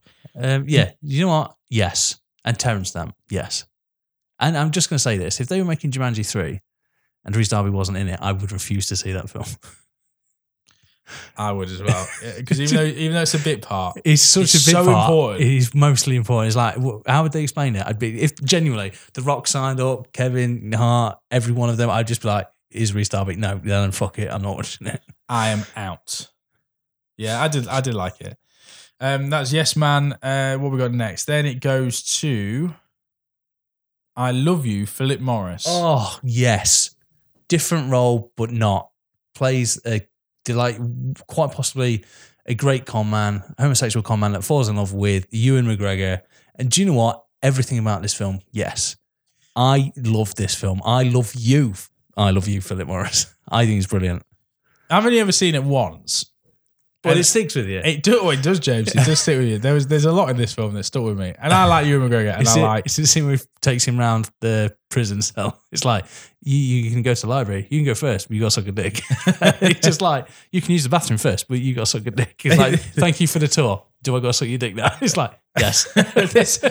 I do remember the voiceover at the beginning, and I can't remember it verbatim, but, you know, he's just like, you know, I'm so and so, and this is my wife, and this is and this is this. Oh yeah, and I'm gay. And it just like kicks in, and I was like, I really like the movie. I think there's a scene in it as well where one of the weirdest things I remember from it is Jim Carrey's ability to like contort his body as well. You know, we talked, and there's a scene where because it's an unbelievable true story. Yes, and how he gets out of prison. You know, fakes AIDS and stuff, doesn't it? He fakes death as well. Doesn't eat and then loses a load of weight. And there was a scene where Jim Carrey was like on the bunk of the bed, sucking everything in. So he's basically just a skeleton. And I remember thinking, fucking hell, like he's just that, you know, rubber actor, isn't he? That we said that rubber face actor who can just contort and twist and move himself into it. But I don't know why I never really rewatched it because I love Ewan McGregor and I like Jim Carrey. I think I've only ever seen it the once. Do you know? As I recall, it's not a film that's widely available. I've never seen it on streaming site, for example. But no, I genuinely do quite love. If it's on a streaming site, this is the one I'm going to watch this week. Yes, you should. Because I think Eternal Sunshine I will always watch, and Truman Show I'll always watch. But if I can find and track this down, I'm going to rewatch it because, yeah, it's a home run for me. There were them two actors in it. Like they're two of my favourite. And why wouldn't you? Why wouldn't I indeed, James? That is the question. Right, moving on. Where are we up to, James? I don't know. Well, we're just on I Love You, Philip Morris. Christmas Carol. Where very good film. Jim Carrey filled his boots with about 8 roles. Yeah, he did. And a great film that he does make an animated character come to life, which is all you can really ask for. Because people, this is something that annoys me. You can't just stick famous people into voice acting. Voice acting is an art in itself. You have to bring life to basically dead characters. There's nothing alive about, you know, the character of Scrooge in this. He is an animated object. It's the performance of the voice along with the animation, obviously, that bring it to life. So not everyone can do it. Like, I think one of my favourite things is, do you remember the old school Transformers, like the 2D one? Orson Welles, one of the most famous auteurs of the theatre world. Mm. He voices a Transformer, and it's awful because he's not a voice actor, if that makes sense. Oh, no, I think that's a terrible analogy because I think he was actually very good in that Transformers film. But the idea that you can actually bring life. So you've got range. You make it work. Well done, Jim Carrey. In my second favourite adaptation, I think, of A Christmas Carol, you know, number one. Muppets. Yeah, he would have won you a TV. A year and a bit ago. Fucking hell, this podcast. The thing is with that, though, Michael Caine thought it was in this version. Yeah.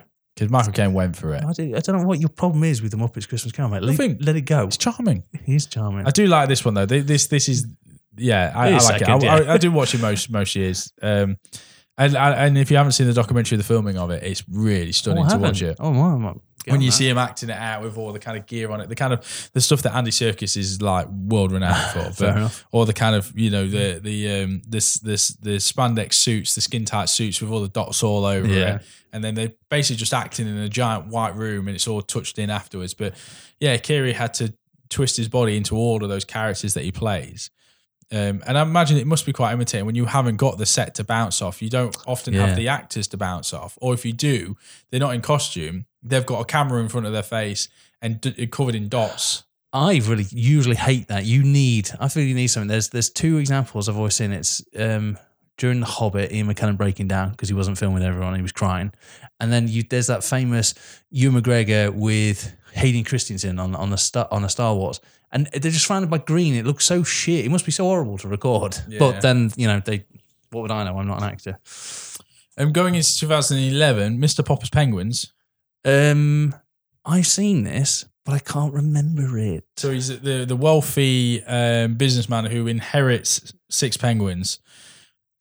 Do you know what? Just leave it at that. It's not for us. That's the thing. Yeah, it's for a young generation. Jim Carrey, he's one of them actors. Like many actors that you think is yours, grow up with him. And then all of a sudden you realise, no, he's still making films for younger kids. Because I went to this and I was like, what? Because the penguins don't look. And we've said this all the time. I'd much rather them use fake penguins than real penguins or any animal for that matter. But they do look particularly fake in the whole thing. I didn't really get on with Mr. Popper's Penguins, but I'm very, very aware that that film was not for me. Yeah. Following that, we then do get, I think what is the stain in his career in the sense of box office is the incredible Burt Wanderstrom, which should have been a home run. On paper should have been the film. Mate, you've got him. You've got Olivia Wilde. Who was the other actor in this? It wasn't Steve Buscemi and Steve Carell. That was it. So this should have been like one of those films that is a new generation. The passing of the torch, if you will. It's not... Do you remember, mate, that we saw posters for this? And we were excited about this film. You and I, we were like, "This film's going to be amazing." It really wasn't. Yeah, it was. 2013 when you got your films like Anchorman and stuff coming out. You and I were like, "This is one of this is one of them which is like was going to take fun at something." The overly because like street musicians, like Chris Angel, they were huge at this time. It was going to basically be like take the piss out of this whole subgenre of entertainment. Well, I was so looking forward to it. It is the kind of thing that is funny. You've got the Las Vegas magicians, the kind of Siegfried and Roy style magicians, and their territories, being overtaken by the new hip street magician that's very much David Blaine, and all the others, and the Derren Browns that were coming out, the Mentalists. And it was supposed to be on paper like funny, that Jim Carrey was going to play the street magician. And some scenes are good, some scenes are funny, but on the whole, I was really bored. They don't hide back the title of just meh. It's a shrug film. You go meh. But it should, like you say, I thought this one should have been so much better. Steve Carell is brilliant. Steve Buscemi is brilliant. Jim Carrey is brilliant. James Gandolfini is brilliant. Alan Arkin's brilliant. Olivia Wilde is brilliant. But no. Not in this. It's too much, man. It's just too much. Too many cooks. Too many good actors. And a bad script. Following that, he went on to do Kick-Ass 2. You see, this is it. You've got two back-to-back duds. Kick-Ass 2 wasn't a good film. And this isn't Jim Carrey's fault, but the removal away from what was a very fun, underrated hit, just into this kind of blasé film that just kind of existed... So you could kind of sexualise Chloe Moretz, she starts making out with... Chloe Grace Moretz, yeah. Oh, God, it was just a bad film. The one thing I did like about it was the character of Mother Russia. As I just remember that. Mother Russia, because she has a fight with Hit Girl that lasts like basically the entire film. That was pretty good. Or was that the first film? No, that was this one. Yeah. That was it. Very forgettable film. In it, he plays like a vigilante, like quite tough man. Colonel Stars and Stripes with the dog. But I'd like to point out none of this is his fault. He does an okay job. I know this. There was a travesty in the film. It was a shoot, wasn't it? In a movie theater. But when he came out of this, he also said that this wasn't a role he signed up for, and he said some negative things about violence in film. And what I disagreed with was Kick-Ass 2 wasn't any different really from Kick-Ass 1. So if you'd done your research, you would have known what film you were going into. But it wasn't. It wasn't a good film, but it's nothing related to him. It's just a bad film. And you know what? There's a reason why we didn't get a Kick-Ass 3. There's a reason why we're not screaming out for it, because Kick-Ass 2 was a turd. Yeah, I think the Sandy Hook shooting, that was the school shooting, wasn't it? The young elementary school shooting in America. And then this was scheduled to come out 2 months later. Carey then pulled out of the press run for it, saying that he couldn't promote essentially violence in their time of mourning. So he didn't really turn his back on the movie. It was more that he didn't want to promote it. Yeah. Which then the media circus turned into the fact that he was turning his back on a movie, or that he was taking a high ground on it, or whatever. Do you know what? But the movie just wasn't that good. Was the problem? That was. Yeah. It was a bad film. A very bad film. And the thing is, because the first one was good, because it was like the origin story of the misfit superheroes. Yes, and it was different. And Nicolas Cage is like Big Daddy, was awesome. Mark Strong, because it's Mark Strong as a villain. And then when you realise the second one is about his son, rising up as like the new... The motherfucker. It was just shit. Yeah. It was just shit. Move on. Needed Bob Hoskins in it. Needed something. And then if you take away the cameos of things like Anchorman 2... Dumb and Dumber 2 is a bad. That's a bad film. It's a very bad film. So you've got basically like a bit of a streak here of badness, and everyone goes through it, mate. But I think you did very well at the start of your career to basically avoid all of this. So you're doing okay, Jim Carrey. Just don't let the bad times take you over, mate. And then he did this movie called The Bad Batch. Oh, have you ever seen this? No, I haven't even heard about this. I did cover it on a podcast ages ago, and it's directed by and written by Anna Lily Amirpour, and it's a dystopian Mad Maxy style future. Wait a minute, is it also Aquaman's also in it? Yeah, Jason Momoa is in it. Yeah, Keanu Reeves has got a bit of a role in it. It's got Giovanni Ribisi in it. I know who you mean. Yeah. And the main star in it, Suki Waterhouse. It's quite brutal. It wakes up with her being like... Genuinely do remember all of this now. It's coming back to me. Yeah, I have to remember it. But she basically she gets thrown into the wasteland. Yeah, because she's an undesirable or something from her which she then falls victim to a group of cannibals who take a leg of hers. And then there's, most of the movie is her trying to get back on us. Yeah, but then traveling to the utopia, the safe haven area. And it was all right. I think it was... an interesting movie, but Jim Carrey is unrecognisable in it. It's like, so imagine in the wastelands of the world where the undesirables go, he is then the hobo of that. Oh. So he's walking around with this huge beard, like you can't, just does he call tanned him from the desert. Does he call him Farrell it? Which is a term I'm coining. It's when an actor goes so far into a role, if you hadn't been told it was that actor, you wouldn't know. Yeah. Talking about Colin Farrell as the Penguin, right? Which I still have to look up and go, is it really? It is a bit odd, to think that is Jim Carrey, because he doesn't speak as well. He's got no speaking parts. He just draws people. So he's like, that sounds cool. And then he just walks on pushing this shopping cart. It's a really weird movie, but I quite dug it actually. I'm not going to rush back and go watch it. But if you haven't seen The Bad Batch, it is a strong 18. Like it's. Like I say, there's a bit of cannibalism in it. And just a tad. Yeah. Just a bit of cannibalism. Then he went to Poland to do Dark Crimes, which I've also covered in this as well. Dark Crimes wasn't that great a movie, I'll be honest. I am a sucker for, police detective dark dramas that go into the criminal underworld and have to uncover mystery and whodunit kind of stuff. And it wasn't for me, and it's nothing against Carrey's acting in it. It's just the film just wasn't interesting enough. And the problem you've got is those type of films now are up against TV series which are so long and so detailed. They do a better job. Yeah. So you're used to hearing a great story, red herrings over like 8 hours. So when someone tries to tell you a similar story in 2 hours, you're just like, well, where's the interest is gone, because you can't have like 4 red herrings. Like Broadchurch, which I'll always go back to. The greatness of Broadchurch comes on not from the murder or the solving, it's how it affects everyone's lives. You couldn't do that in a film. You had to have that as a TV series. You needed to see red herrings because you needed to see how that affected their lives. Like, I'll always go back to the older actor, not Doug Bradley. No, Doug Bradley. Finch. His story, like, that wouldn't work on a film. You needed the TV series so you could spend a few episodes getting to know, like, what he did. And so that's what. So I genuinely think that kind of murder mysteries as films are done. I think my other point with this, and I could be wrong, but I think when I reviewed it last time, was that there's a certain element of participation from an audience member when it's a whodunit. Yeah. And I remember the resolve of this being like, well, we would have never have seen that scene. So the missing piece to the puzzle we didn't get to see. So it's like.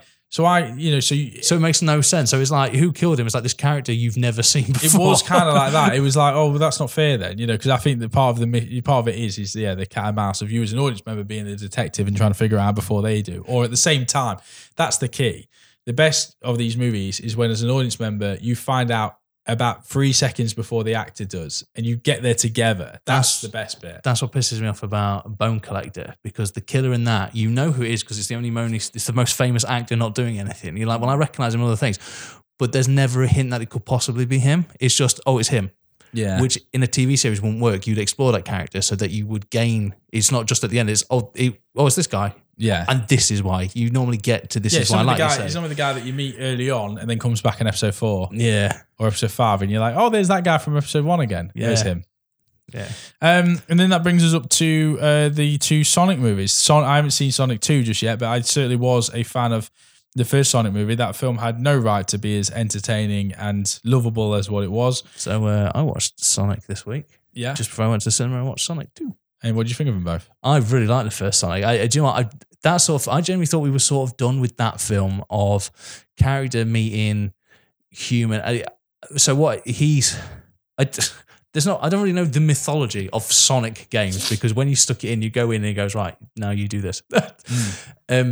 I really liked that first one. I really liked the element, like Sonic doesn't have a life and he's given nicknames. It's like, he's the donut man. And you know, because he gets a donut every day. And I really liked the story. And Jim Carrey, probably because we've just gone from his filmography and there was a few years where he had like barren years where he wasn't really hitting the mark. I felt like he needed to go back to this style. He's over the top. He's aggressive. He's actually sometimes quite menacing. Mm. Like there's a great scene where James Marsden, and it's great to see James Marsden back in film as well because he disappeared a bit. They have this scene where they're talking about trying to get inside his house, and James Marsden won't let him in. But then, like Jim Carrey's, like got one of his robots in the room. It's really cool. I really like that. I think Sonic, the Sonic as a character as well, like a hyperactive toddler, yeah, really pays off. And I'll be honest, the second one follows this similar format. It adds more characters in it. It open ends. So like, something happens to Robotnik and it's like, he could come back, but then it's inexplicable if he doesn't come back. I didn't find Idris Elba's voice that sexy, which was a genuine complaint of the trailers. Yeah, that doesn't really... any person I thought would play Knuckles, Idris Elba's really weird. It's not as good as the first one. Do you know what? For what is essentially kids' films, I went with Esther's Nephews. Wasn't great. It was okay. They had fun. It's lots of bright lines. But as someone who loved Sonic the Hedgehog 2, they did Tails dirty, mate, because Tails, they should have made reference to the fact that Tails dies and comes back and it's never explained, because Tails is the best sidekick character in any game ever because he could die. If you had 2 controllers, they could control Tails. They could go further up. They could get the coins and you wouldn't even have to risk Sonic. You know what, mate? They missed. I was sat there writing a better sequel. It was okay. Yeah, and this came out at the same time as like the just after Detective Pikachu, which again had no right to be. Yeah, that was very good. And it's because they took a game concept and somehow wrote a good script that fits in the real world. Like there are so many films that don't. You know, Silent Hill, Doom, Resident Evil, all those things. And Sonic, it actually worked. I like the idea that he was living amongst us, and because one day he just overexerted himself, sets off the equivalent of an EMP, which causes Robotnik to come over and investigate what it was. And that there you've got your story. You know, whereas man crazed about a blue hedgehog isn't, you know. I was trying to work out, is mushroom a reference to... this is because I'm a nerd. Are they trying to build a shared universe? Because obviously Sega don't own consoles anymore. They sold their rights, which is why you get Sonic in Mario games. And they were talking about the mushroom world. I was like, are we going to get... Well, Mario's coming. Are we going to get Mario and Sonic in the same universe? Mate? Well, we're going to get a whole shared universe. Like the MCU, I mean. But all these game characters. It's going to be epic, bro. Then we could then get things like your Metal Gear Solid movies, because that would work in that world. But then, yeah, I suppose. They make whole games based on them all fighting. So yeah, it's probably an audience that want to see a live action Super Mario's brawl. Let's do it. To be honest, I love the sound of that. Smash Bros. I don't want a storyline. I want Kirby to just show up and start eating shit. That's all I want. I've got to say that Jim Carrey is one of the most enjoyable things about those two. My number 3, I'm probably not my number 3. I've picked, because my top 2 are really obvious, I've picked a comedy because I feel like if I picked his 3 and this wasn't on it, it would lessen his comedic impact. So my number 3 is Liar Liar, which I think holds up as one of his great slapstick, over-the-top performances, his comedy. He is so over-the-top in Liar Liar as Fletcher that even I hadn't seen it for about 15 years, rewatching it, never skipped a beat, remembered the lines. It was funny. It was great. It was on point. My number 3 is Liar Liar. Mm. My number 2, no surprises because of the performance he gives, the acting it gives, the style choice, the fact that he's taking a genuine risk in this indie film is Eternal Sunshine of the Spotless Mind. And my number 1, because I don't really, if you listen back to this episode, I called it one of the best films of all time, can't beat The Truman Show, which is, for me, number 1, a great idea, a performance that no one expected. Jim Carrey gives you something that you didn't think you'd ever get from Jim Carrey. I am gone, The Truman Show, number 1, which I think for you, I think you, when you came into this, I was thinking that your 2 might be turned over. Mm-hmm. However, the way you talk about Truman Show, I think maybe you just realised that maybe you like The Truman Show even more. Yeah, so my number 3 is the one we didn't talk about today, and that's Ace Ventura, When Nature Calls. I nailed it, I called it. I should have sent you that text earlier because I knew that was going to be your third one. Yeah. And you're right, it is one of the few examples where the sequel is better than the first. Yeah, it is. And I think films also sometimes have a special place in your heart from where you saw them, when you saw them, who you saw them with. Now, I will stand on... Like there are some movies that I fight for because it's just I watched it at the right time. Yeah, you know, whether that be mentally or whether that just be with the right people, or it takes me back to a summer or something like that. And then it doesn't matter what the critics say or what other people say; it's just your film, and it resonates. And I remember Ace Ventura 2. I remember going and seeing that with my parents when I was younger, and sitting between them in the cinema, and all three of us laughing our asses off at it. There's a scene where he literally comes out of an ass as well, which is still one of the best, funniest 3 minutes you'll see in the film. It felt like I was laughing at things that I shouldn't be watching, like that scene, because I was 12. I think it was my 12th birthday, and this was the 12th. So it felt like I was allowed to watch it, and then I was seeing my parents come down a level, to thinking that was funny as well. Like the regurgitating into a bird's mouth on the way up a mountain, and seeing my mum absolutely howling and thinking, this is great. We're all in there. The car, mate, which just like smashes into it. Brilliant. This is a great film. Or just, there's just so much to it I love. I think it is a better movie than the first one. Second, Eternal Sunshine, first Truman Show. It's the Truman Show. And you know what, Truman Show and Eternal Sunshine, The Spotless Mind. I think one of them's already in the vault, but seeing as it's something that we don't really take notice of anymore. We'll put them both in. We'll put them in the vault. The safe haven for the greatest of all time. What is your favourite Jim Carrey movie? Let us know in the comments or write to us. We'll leave the address somewhere. Yeah, somewhere. Yeah. You'll find it. But no, write to us on social media, DM us, do what you need to do. Let us know, what's your favourite Jim Carrey movie? Do we miss anything? Has anyone seen The Majestic? We haven't, never heard of it. No, genuinely a shocker. Yeah, is Kidding coming back? Because I watched the first season, I don't think I watched the second. That was a good TV show, actually. I've heard very good things about it. But yeah, let us know, Jim Carrey, and I think he will be back. I think he'll be back as well. I think he's an entertainer. From the sounds of it, he's entertaining people at the ages of 8 years old. It's in his blood. I think we will see Jim Carrey again. I think he'll be few and far between, and it probably won't be Sonic 3. But I do think he will come out of retirement for the right movie. Yeah, so do I. And do you know what? I kind of hope so as well. But I do want him to spend a few years painting because apparently he's a phenomenal artist. He needs to reset a little as well. Yeah. Yeah, but thank you ever so much, Jim Carrey, for your work, your dedication to cinema, and for the laughs along the way. This is our show on Jim Carrey. If you like it, subscribe, new episode each and every week. Next week, I'm going to save it, actually, because I don't even know how to describe what we're doing next week. All right, okay. We're creating a football team. We are creating a football team because, the World Cup, the Premier League's hitting its 7 games to go. As of today, Liverpool and Manchester City drew. World Cup teams have been drawn. Women's football's never been more popular than it's ever been. Barcelona versus Real Madrid sold out like the league of stadiums biggest, mate. Football, soccer, is like the biggest thing in the world. And we thought, fuck it, we haven't pissed about in a while. So let's create our own football teams and see how they do against each other. Yep. And I feel massively underprepared because I know fuck all about football. And hearing you talk now, I'm quite scared. I've got reasons for tying every single one of my picks. So listen to James kick my ass next week in a fantasy football league of film characters. If I don't see you later, good afternoon, good evening, good night. Goodbye.